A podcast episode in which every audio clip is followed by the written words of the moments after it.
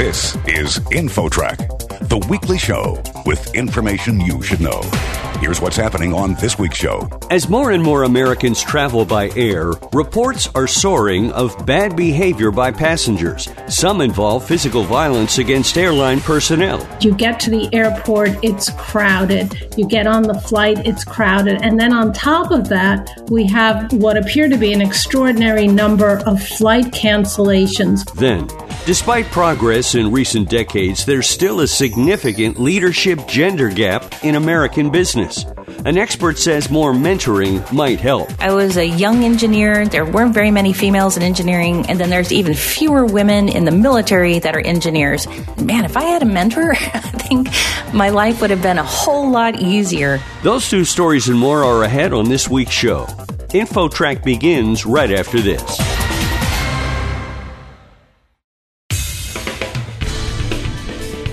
InfoTrack, the weekly show with information you should know. Here's your host, Chris Whitting.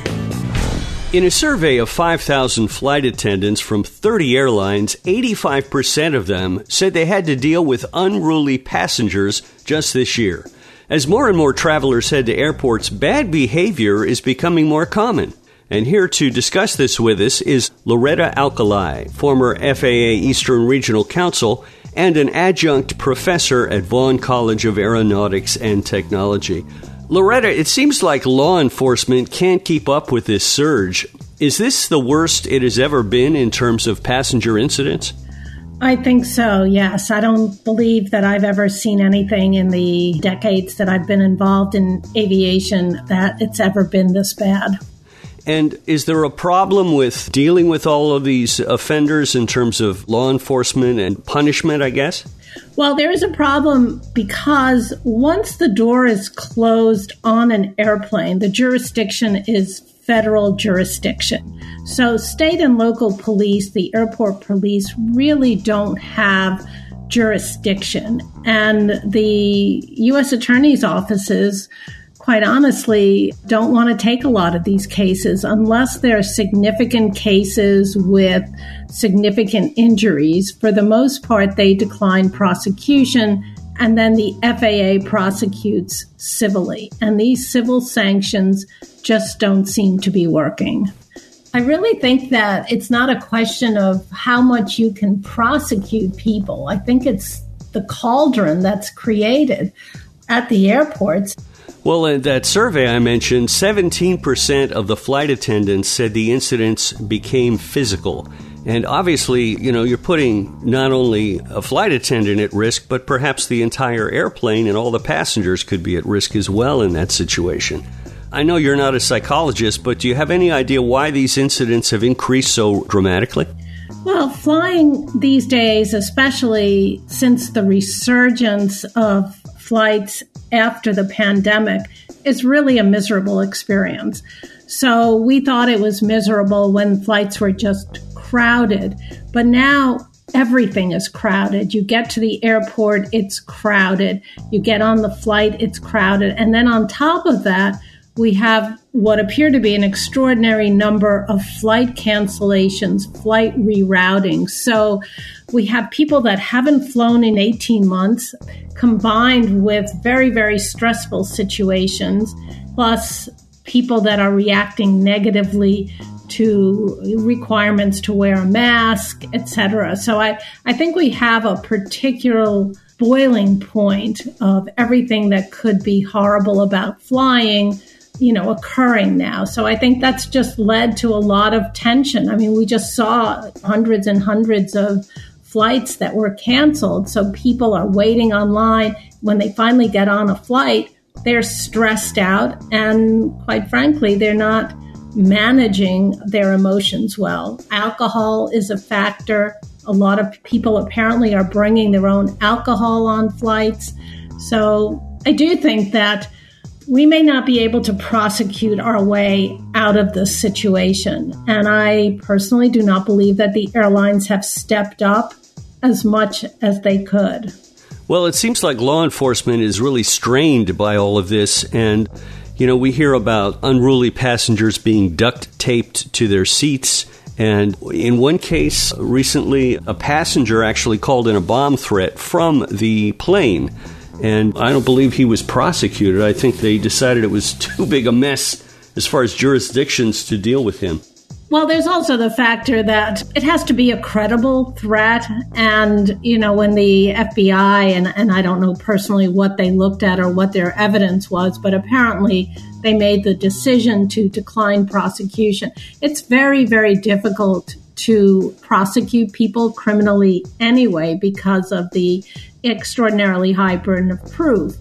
And on top of that, I mean, if somebody is mentally ill or under the influence, that could affect whether a jury is going to convict them. So the U.S. attorneys and even local police are constrained in terms of how many resources they can put into these cases.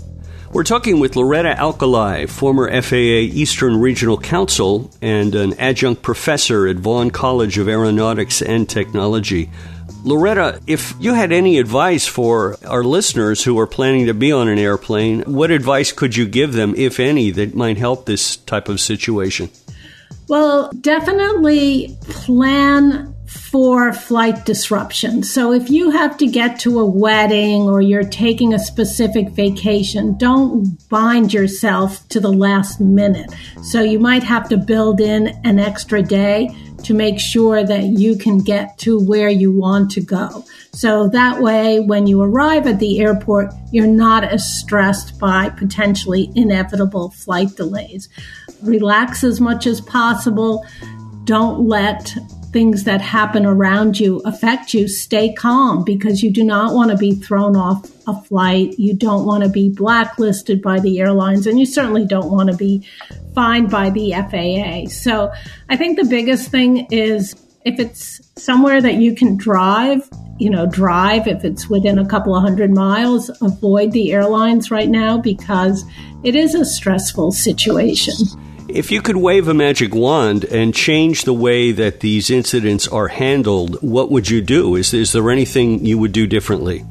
I do think that there's the possibility for Congress to give more authority to state and local police so that they might have jurisdiction in some cases to handle, especially some of the less egregious cases. I mean, they're egregious anytime anyone interferes with a flight. But of course, you know, they're on a scale from terrorism to obnoxious people making it difficult. So I think that Congress could look at deputizing local law enforcement to handle some of these cases.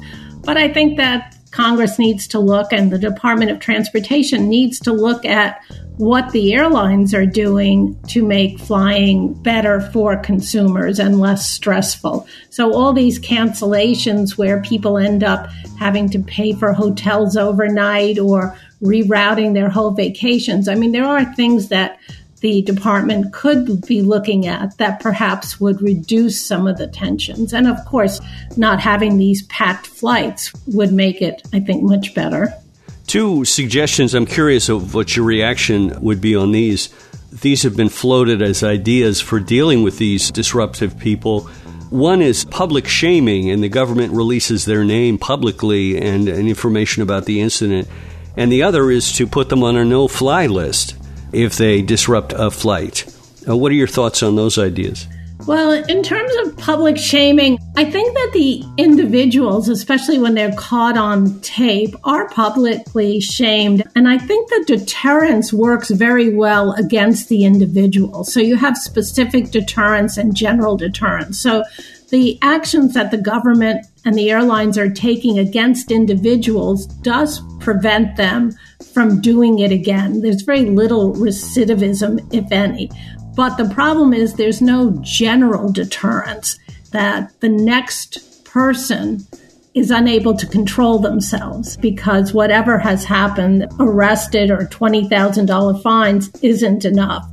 I think that a lot of it has to do with the airlines and the government re looking at the flying experience and seeing whether there aren't things that could be done to lower the circumstances that make people go crazy. Loretta Alkalay, former FAA Eastern Regional Counsel and adjunct professor at Vaughn College of Aeronautics and Technology. Thank you so much for sharing all of this with us, and we appreciate your perspectives on it. Well, thank you for having me. Next, solving the leadership gender gap in American business. That story straight ahead. There's more InfoTrack coming up. Stay tuned.